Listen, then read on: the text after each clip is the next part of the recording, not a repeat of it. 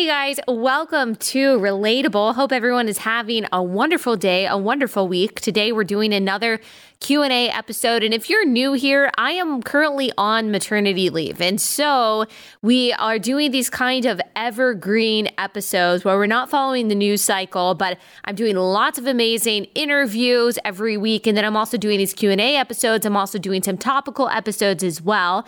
And so in these Q&A episodes, I just take uh, questions that you guys sent me from um, Instagram and I answer them. And so I usually only get through a few because they make me think about other things that I want to explain. But you guys sent me a lot of awesome questions. And so I'm going to answer as many as I can over the next few weeks. And if you didn't submit any questions, that's okay.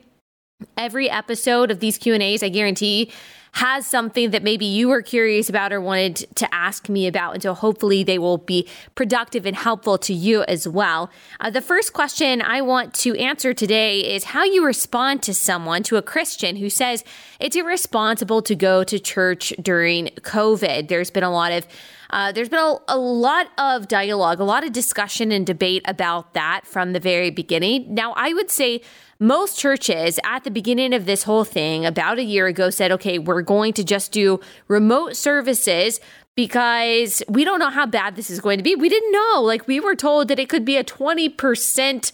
Um, fatality rate, and we just didn't know how terrible it was going to be. And of course, we thought it was going to be 15 days to slow the spread, LOL. And so we thought this whole thing was going to be very temporary. And so I think a lot of churches just said, you know, not meeting in person for a few weeks is not that big of a deal.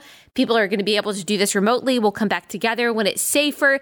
And then the longer this went on, the longer we realized that, oh, this is not going to just be 15 days to slow the spread. This is maybe even going to be more than 15 months to allegedly slow the spread there were churches that said, okay, well, at some point, we've got to meet together because Yes, as the saying goes, the church gathered is still the church scattered. No, God is not a building. No, you don't have to be sitting in a pew to experience God or to worship God.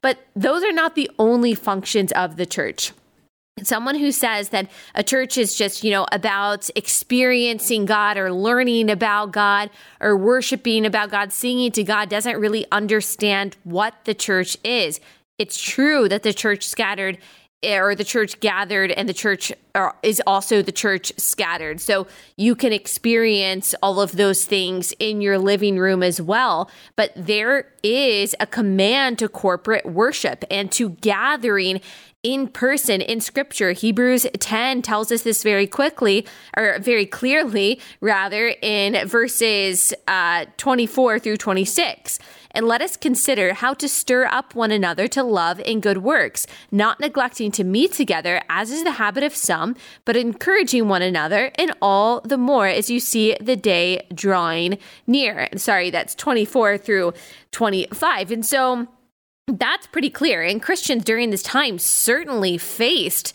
um, threats. They certainly faced danger that could possibly kill them, that could possibly take their lives. And God knew about coronavirus in 2020 when He gave this command. This was not something that was just exclusive to this time in space. I mean, he was talking about the importance of meeting together. There are things that cannot be done individually when it comes to worship and when it comes to church that must be done corporately, like the edification um, of believers, in person encouragement, having people bear your burdens. There is also something about singing together that is different than singing individually. Um, and church isn't just about what you're getting, it's not just about these spiritual experiences.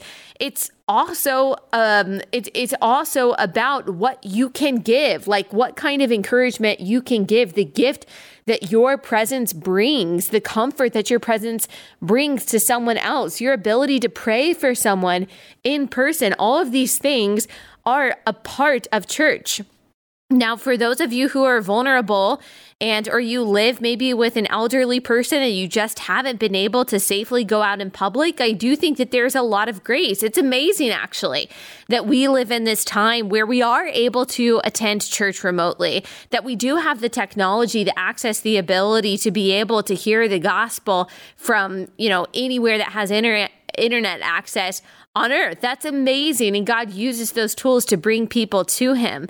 Um, but at some point, we have to assess the risks versus the benefits. We have to look at the commands that the Bible gives us and says, okay, like what am I commanded to do? And I think also, as in all things, we have to look at our hearts and we have to look at our motivations and we have to ask ourselves, why am I not going to church? Is it because of this overriding fear of a virus that, yes, of course, it has killed people, but has an over 99% survival rate? for most people.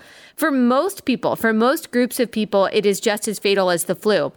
Now, for older populations, it is much more fatal than the flu. And of course, we care about those populations absolutely. But if we're just looking at the numbers that the CDC gives us, um, it is just, it is comparably as deadly for most people under the age of 60 um, as other viruses are. And so we have to also be very honest with ourselves about why we're not going to church. Is it really because of this virus? Is it because you're trying to care for your neighbors? Or does it have to do more with the fact that you've just gotten used to sitting in your living room when it comes to church rather than gathering? And I don't think that that's a good reason to look past Hebrews 10 24 through 25. And by the way, it should also be stated that there are safe ways, like if you really are worried about the virus or if you're worried about the people around you, there are safe ways that you can gather in person. Like you can wear a mask if you want to. You don't have to be within six feet of people. We've been going to church since April, last April.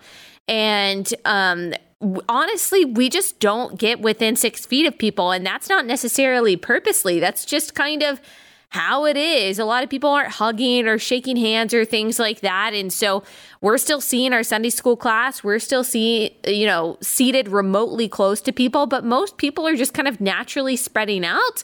And we haven't had close interaction with people. And if the science is still the same, which I haven't gotten any message that it's not, that you are in risk of getting it if you are in if you are within six feet of someone, then being spread out and being six feet away from everyone except for your family is not a scenario from what we know from the data for spreading the virus. And so it is definitely possible. It is definitely, I think, edifying and important to meet in person and still try to protect yourself as much as you can and protect the people around you as much as you can. There are so many different ways that you can do that. It's so important for the church to continue to be a refuge from what the world is doing. Like the world is promoting isolation. The world is promoting hyper individualism. The world is promoting you carrying your burdens or paying hundreds of dollars an hour for someone to carry your burdens. And I'm not by the way, speaking in general against counseling and therapy, I think that those can be very good tools, but the church can also and should also be a place for people to be able to unload their burdens. It's not the same doing that over the internet. It's just not. Um, and so there's going to be people who don't understand that. There's going to be people who say it's irresponsible. There's going to be people who had nothing to say about the BLM riots, who had nothing to say about people celebrating Joe Biden's win in the streets, but are very concerned about 50 people sitting six feet apart in a sanctuary. And for those people, like you don't take your moral cues from them, you don't take your directions from them if they're not worried about the spread of COVID when it comes to hundreds of thousands of migrants untested infiltrating the United States, if they're not worried about the riots and the protests and the mass celebrations um, of people on the left side of the aisle when it comes to the spread of COVID, then you don't have any reason to take them seriously when it when it comes to their purported concern of believers gathering together in a safe way in church. Um, so just want to say that.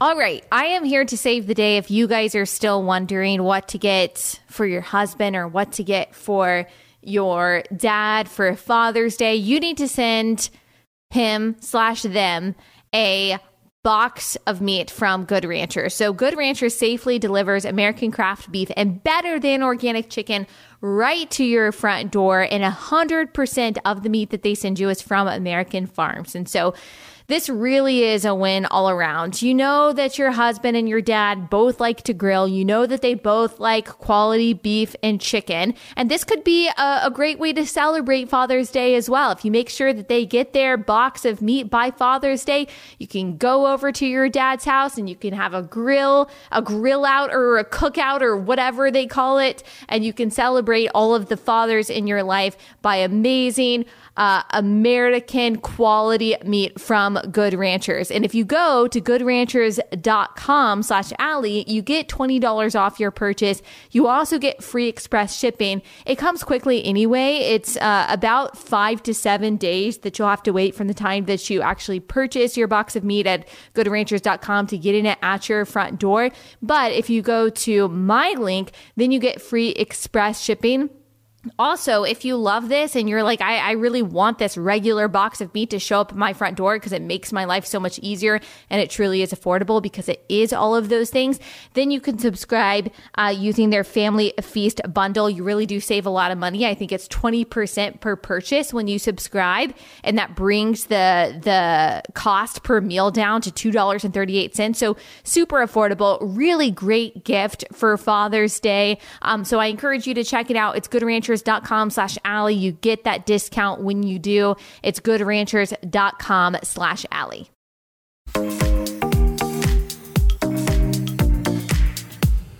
All right, the next question What do I have to say about someone like Don Lemon saying that we need a real depiction of Jesus? So, Don Lemon recently said, as I'm recording this, I'm recording this at the end of March, he recently said, you know, Jesus was black and like this is so important. And it always confuses me when people think that this is like a gotcha.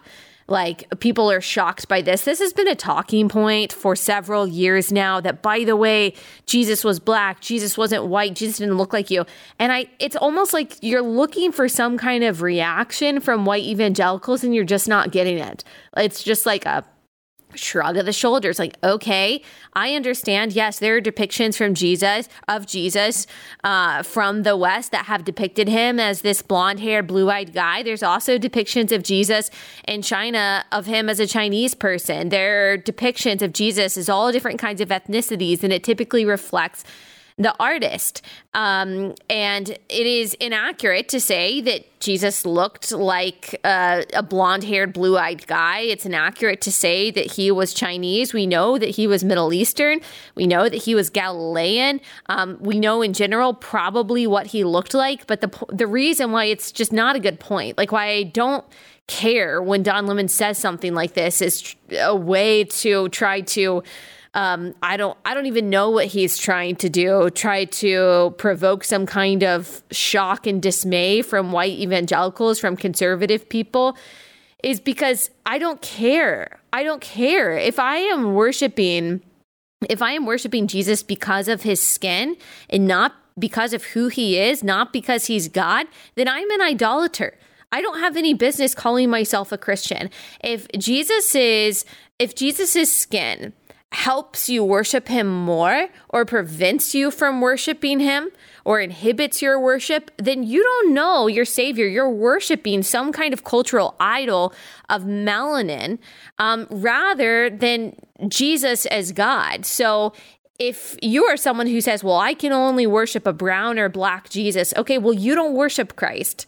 That that's not what you're worshiping. We don't worship his his skin color. We don't worship his melanin count. I mean, that's part of why we really don't hear a lot of physical descriptions about Jesus in the Bible. We've got Isaiah 53 2, who says, For he grew up before him like a young plant and like a root out of dry ground. He had no form or majesty that we should look at him and no beauty that we should desire him. So it's almost like God is making the point like, look, his outward appearance is not what this is all about. It's about the redemption that he's going to offer you. It's about the reconciliation, about the propitiation, about the sacrifice, about um, uh, him becoming Emmanuel, him becoming um, the the covering and the forgiveness of your sins. Um, also, if you are someone on the other side of this who is like, well, I can't worship a brown or black Jesus, I can only worship a white Jesus, which, by the way, I've never met that person. I've met a lot more people who are much more emphatic about Jesus' skin color being brown than people who are emphatic about Jesus' skin color being white. But hey, if you are that person, that's also idolatry. Like that's also a sin. That that is also worshiping something that Jesus is not, and that the Bible is very clear. It doesn't matter when it comes to our love of Jesus and our fidelity to Jesus. And again, like I know that we use this term so much, but it has well, it has to do with liberation theology, which sees in the world in the words of Ibram X. Kendi is not is not something that views Jesus as um, the sacrificial lamb, something that saves our souls, but sees Christianity as a means to revolutionize society. And how it wants to revolutionize society um, is always through top down government intervention, it's always through Marxism, liberation theology, perpetuated primarily by James Cone in the 20th century has its root in the Frankfurt School, has its root in Marxism. Those aren't just boogeymans, that's just true. You can study liberation theology, that's what it is.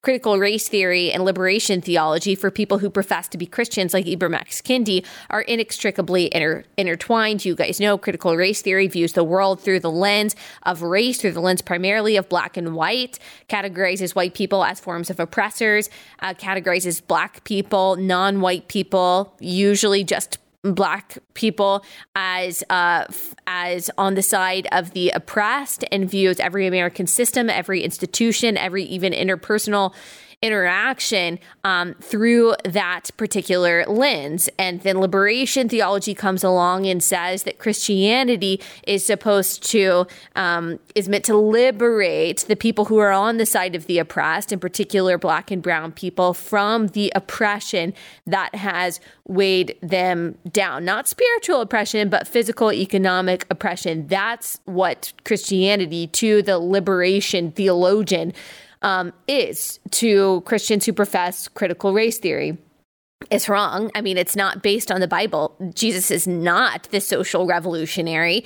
You see a lot of these people also saying that Jesus was a Palestinian, um, that he was a, a, Palestinian refugee um, socialist revolutionary, and he wasn't any of those things. Palestine didn't exist that he was Jewish. That's actually, by the way, people don't realize when people say that Jesus was a Palestinian, like that is a trope that's perpetuated by a lot of Muslims in that region to try to claim Jesus as their own, to try to claim Jesus as um, as their own prophet and try to strip Jesus of his Jewishness. It's an anti-Semitic trope, actually, and an anti-Christian trope. This idea that Jesus was a Palestinian when the region of Palestine was not established when Jesus was around. Jesus was Jewish. He was a Galilean. He hailed originally from. He was born in Bethlehem, and so um, it's just inaccurate. It's all an effort to try to make Jesus into this Marxist political figure, and he just wasn't that.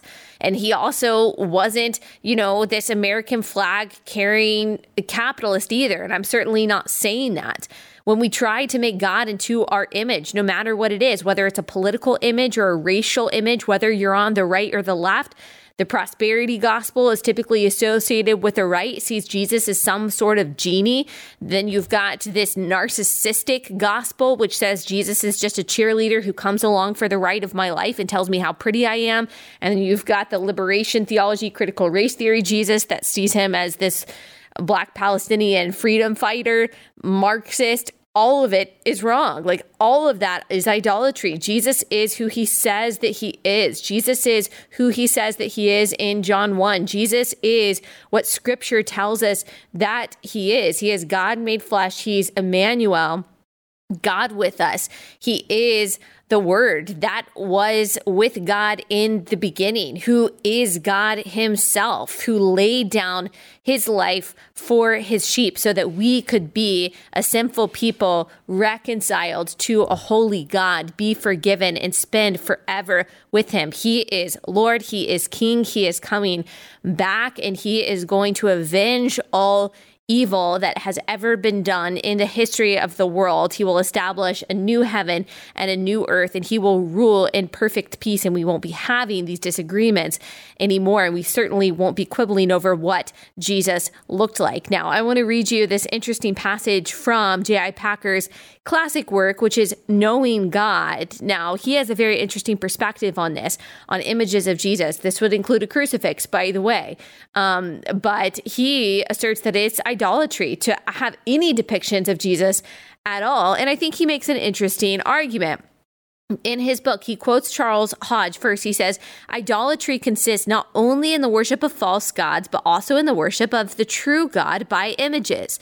In its Christian application, this means that we are not to make use of visual or pictorial representations of the triune God, or of any person of the Trinity for the purposes of Christian worship. The commandment thus deals not with the object of our worship, but with the manner of it. What it tells us is that statues and pictures of the one whom we worship are not to be based as an aid to worshiping him. Images dishonor God, for they obscure his glory. The likeness of things in heaven, sun, moon, stars, and in earth, people, animals, birds, insects, and in the sea, fish, mammals, crustaceans, is precisely not a likeness of their creator. A true image of God, wrote Calvin, is not to be found in all the world, and hence his glory is defiled and his truth corrupted by the lie whenever he is set before our eyes in a visible form. Therefore, to devise any image of God is itself impious, because by this corruption his majesty is adulterated and he is figured to be other than he is. Of course, they are talking about violating the second commandment. We are not to make idols. We are not to image or we're not to fashion anything um, in the likeness of God for the purposes of worship. I think that part is important. And so, this whole conversation about what Jesus looked like and how he must be brown or he must be white or he must be Palestinian or he must be whatever he is, Jesus is who he is and he is to be worshiped as he is.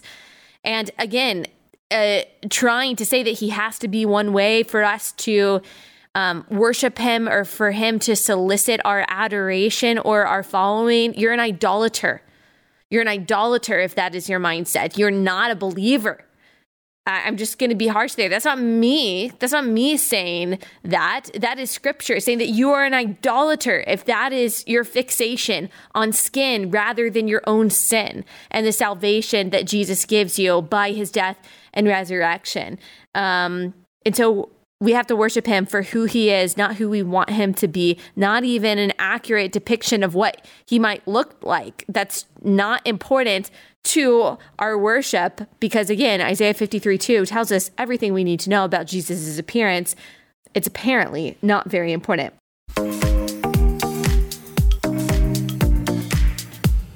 Okay, so if you are concerned about your privacy online, which you should be, you are actually not protected by just using like incognito mode on Google Chrome. You need a VPN. I use, my whole family uses ExpressVPN. It anonymizes your internet activity if that's something that you're concerned about, which we all should be concerned about privacy online, especially when we know that big tech is selling our data to third parties. ExpressVPN keeps you as private, as protected as possible online. So all you have to do is you download ExpressVPN. It's running in the background on your computer, on your phone, on your tablet. You make sure that it's connected and it protects you. It keeps you private. You don't have to worry about configuring um, something or being this tech expert in order to connect to your VPN. They really do make it so easy on your phone. You just download the app, runs in the background, doesn't slow anything down, doesn't slow your your um, your internet speed down or the download speed down or anything like that. You don't even notice that you have it, and it really does um, protect all of your information um, on your devices. So make sure that you go to expressvpn.com slash Allie for an extra three months for free. That's express, E-X-P-R-E-S-S-V-P-N dot com slash Allie for an extra three months for free. That's expressvpn.com slash Allie.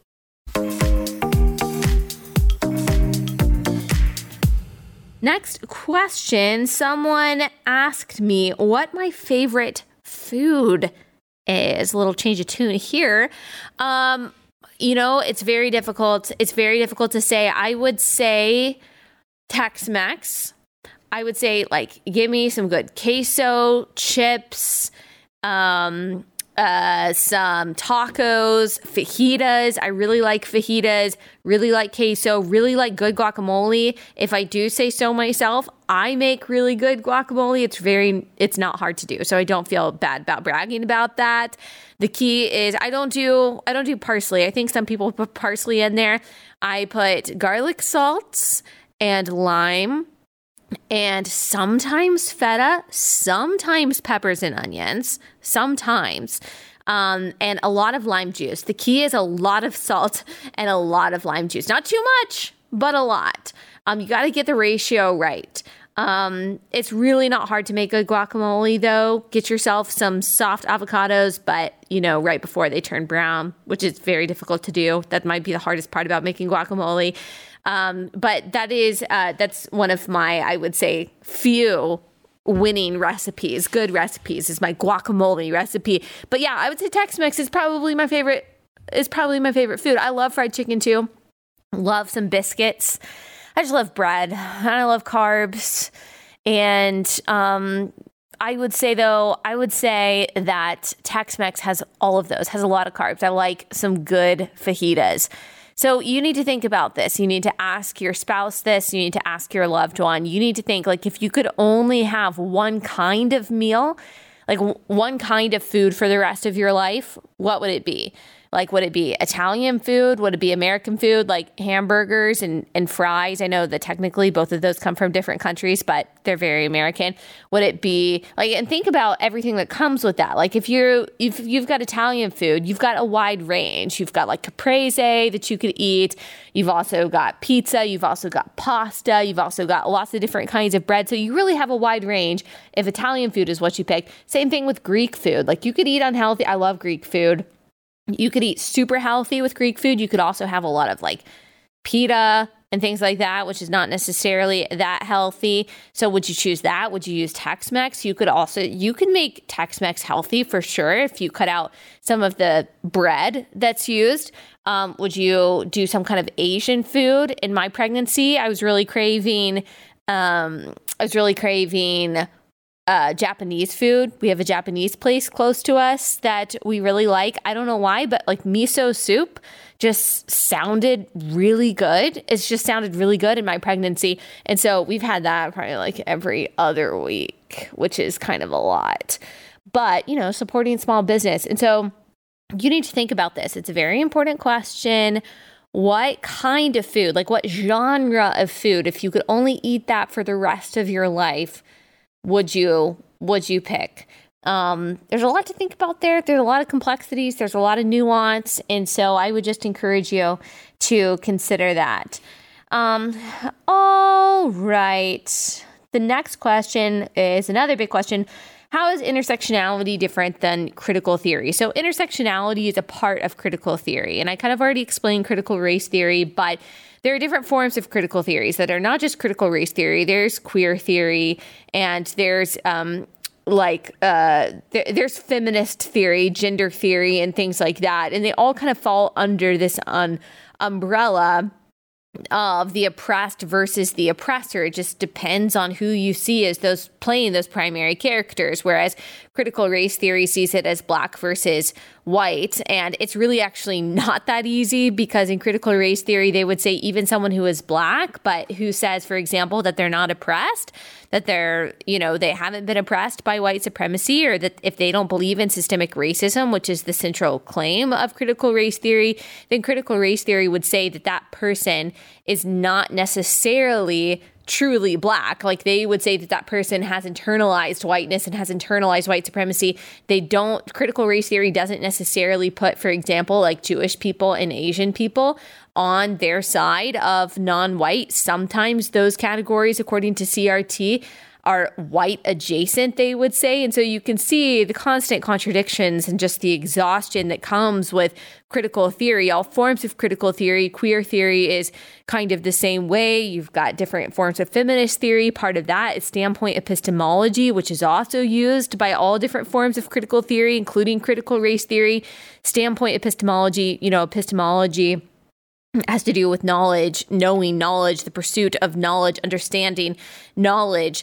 Um, and a standpoint epistemology says that you find knowledge, you can search for truth from your standpoint, um, not from objective reality, not from the scientific method. It actually rejects those forms of objectivity as as um, as holding up hegemony. I know I'm using a lot of annoying terms right now, but holding up hegemony is like power structure. So holding up whiteness, it standpoint epistemology in the world of critical theory, it gets rid of that idea of objectivity and says no true truth, real truth can only be known from someone's standpoint. Real truth is actually subjective. Um, and that is how you get this idea of if you're white, you can't speak to this, or if you're straight, or if you're cisgendered, or if you're all of these terms, because of your privilege and because you're on the side of the oppressed, you can't speak to all of these issues. You have to have someone who or because you're on the side of the oppressor sorry um, but you have to have someone explain this to you who is black who is gay who is trans or whatever because your privilege your skin color your cisgenderedness your uh, heterosexuality actually blinds you from real truth. So, standpoint epistemology would say, from the standpoint of the so called oppressed, uh, that is how you get the truth about the world. And you see how problematic that is when we see all truth as subjective, when we see it all as arbitrary, then it just becomes a bludgeon with which to beat the masses into submission. I mean, that's what we see in every dystopian novel.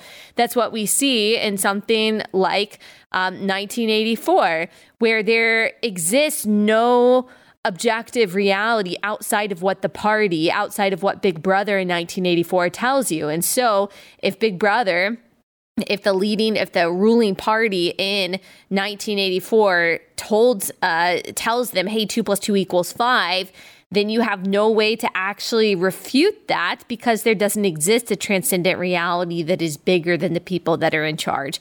That's what standpoint epistemology does. That's why someone like Ibram X. Kendi will not debate someone like John McWhorter, won't have a conversation with someone like Coleman Hughes, won't talk to Glenn Loury, won't actually have his ideas tested because he he believes in this kind of subjective truth.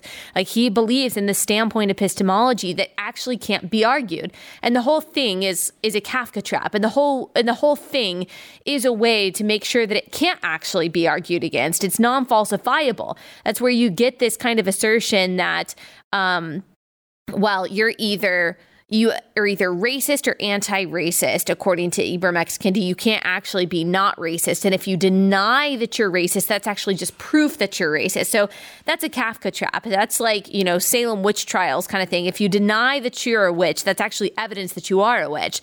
And so, I mean, you're, for lack of a better word, screwed either way. And according to whom? According to the people whose standpoint has decided what is authoritative truth on this particular subject. Um, and and that's why it's better just to get rid of all of it. It's not possible to take parts of these critical theories um, and apply it to your own worldview. They are in themselves a worldview. They redefine what truth is, they redefine what oppression is, they redefine what right and wrong is. They have their own idea of a salvation, even. They have their own idea of eschatology, the end times, like what the world should look like. They have their own idea of what liberation looks like that is contrary to the Christian worldview. Ibram X. Kendi actually said um, he was speaking at a speaking at a church, and he actually said on video that he rejects the kind of Orthodox Christian belief that Jesus died for our sins, and he believes that Christianity is actually a form of a, of a revolution, like we were talking about, to revolutionize society. And then he goes on to say that anti racism is salvation. Anti racism, of course, his definition of anti racism.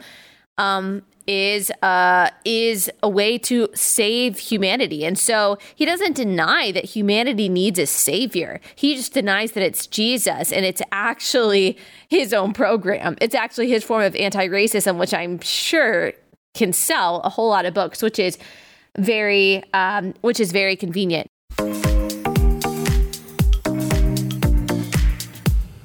All right, taking a break to tell you cat people out there about an awesome sponsor that I have, and that is Kitty Poo Club. So you love your cat or your multiple cats, but one thing that you probably don't love is cleaning out their litter box or just dealing with their litter box. And Kitty Poo Club makes it as easy and as seamless as dealing with litter box issues can possibly be. It's a subscription all in one monthly litter box solution. So every month, Kitty Poo Club delivers an affordable, high quality, recyclable litter box. It's pre filled with the litter of your choice. They're leak proof, they're eco friendly, they have a fun design for every season. And then when the month is up, all you have to do is recycle the box, and Kitty Poo Club automatically delivers a new one to you. So you don't have to deal with, you know, every month or so emptying the litter out of the litter box and cleaning the litter box. All you have to do is recycle it and you throw away the litter and you don't have to worry about it anymore. So they really do make it as easy as possible. You can customize your order based on how many cats you have. Um, you can choose from four different litter types. They have a no risk satisfaction guarantee, and you can easily customize or cancel at any time. So you don't have to worry about getting in, in this subscription and then not being able to get out of it or paying for a full year and not getting your money back. They don't they don't mess around with that kind of stuff. They have really great customer service and they make sure that you are satisfied with your subscription. Kitty Poo Club is offering you 20% off your first order plus a free dome, free scoop, and free shipping when you set up auto ship by going to kittypooclub.com slash Allie. So just go to kittypooclub.com slash Allie, get 20% off your first order plus a free dome, scoop, and free shipping when you set up auto ship. That's kittypooclub.com slash Allie.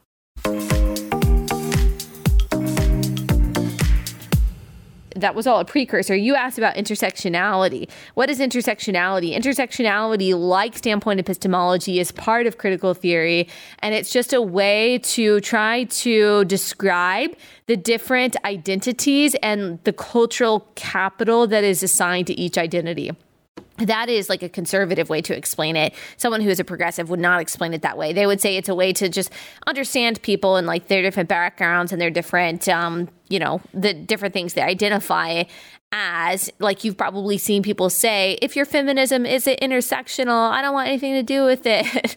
And what they mean by that is that you know they would say that white feminism has been problematic and so you need to make sure that you're including like black trans women in your in your feminism. Um, so intersectionality it takes stock of all of your different identities and it assigns oppression points to those identities. And so i have like one oppression point because I'm a woman, but I don't, I'm, you know, I, I, don't have anything else other than that according to this worldview of critical theory and intersectionality. I am, you know, of what they would say a straight, cisgendered, Christian, white, privileged female. And therefore, again, according to a standpoint epistemology, I can't really know truth. I just need to quote listen and learn to other people tell me what truth is. And if I try to deny that or push back on it, it's just a sign of my white supremacy. So you see how this is why I say that just like, you know, Rush Limbaugh used to say that politics is um politics is uh show business for ugly people. CRT is intellectualism for dumb people. Now, when I say that, I am not saying that everyone who believes in CRT is dumb because I don't believe that, just like not everyone in politics is ugly. But it is a way for people who are not very intellectually savvy and who don't have a whole lot of ability to actually reason. It is a way for them to feel intellectual because the whole thing is non falsifiable because it's all based on subjective interpretations of what reality is.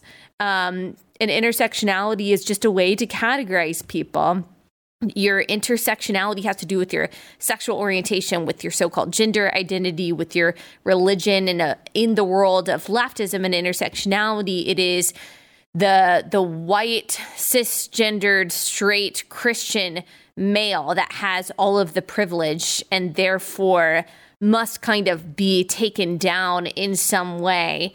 Um, and, you know, the more transgender and queer and non Christian and non Western and non white you are, the more intersectional you are. And they use these kinds of intersectional identities as the basis on which they decide, like, who to listen to on certain subjects. Again, if their politics and their ideology that they are purporting are correct. That's why they hate people who have intersectional intersectional identities who don't agree with them on everything. So that's why, for example, they would say that someone who is black who doesn't hold to their the idea that they're an oppressor, they would call them an Uncle Tom. They would call them a sellout. They would say that you're not really black or whatever.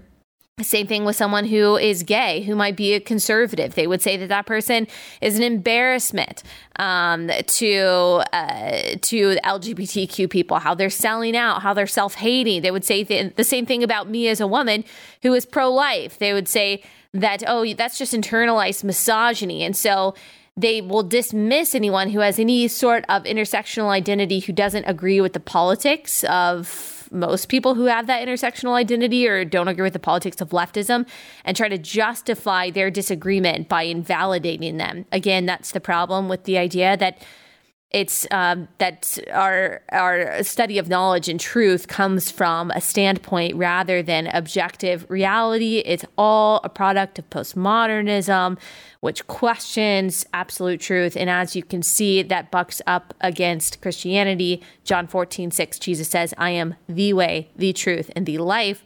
No one comes to the Father except through me. We do believe in absolute truth, both revealed rev- or both general revelation that we see in science, that we see in nature, and special revelation that we see in scripture that believers have access to and have been given the faith to understand and believe in. Um, and so these two lines of thinking are totally they're totally incongruent not to mention that god doesn't see us by those different identities. He doesn't categorize people as oppressed versus oppressor be- based on those identities, and he doesn't judge us based on those identities. You are we are going to be judged for what we say, for what we do here on earth, and if our name by the by the blood of the lamb is not written in the book of life if we are not in Christ then we will suffer eternal wrath but in Christ we get forgiveness for all of those things as individuals um, and we get to spend forever with him. And so no one's let off the hook because of their intersectional identity and eternity. Just FYI. All right, that's all we have time for today. Thank you guys so much for listening. I will be back here soon.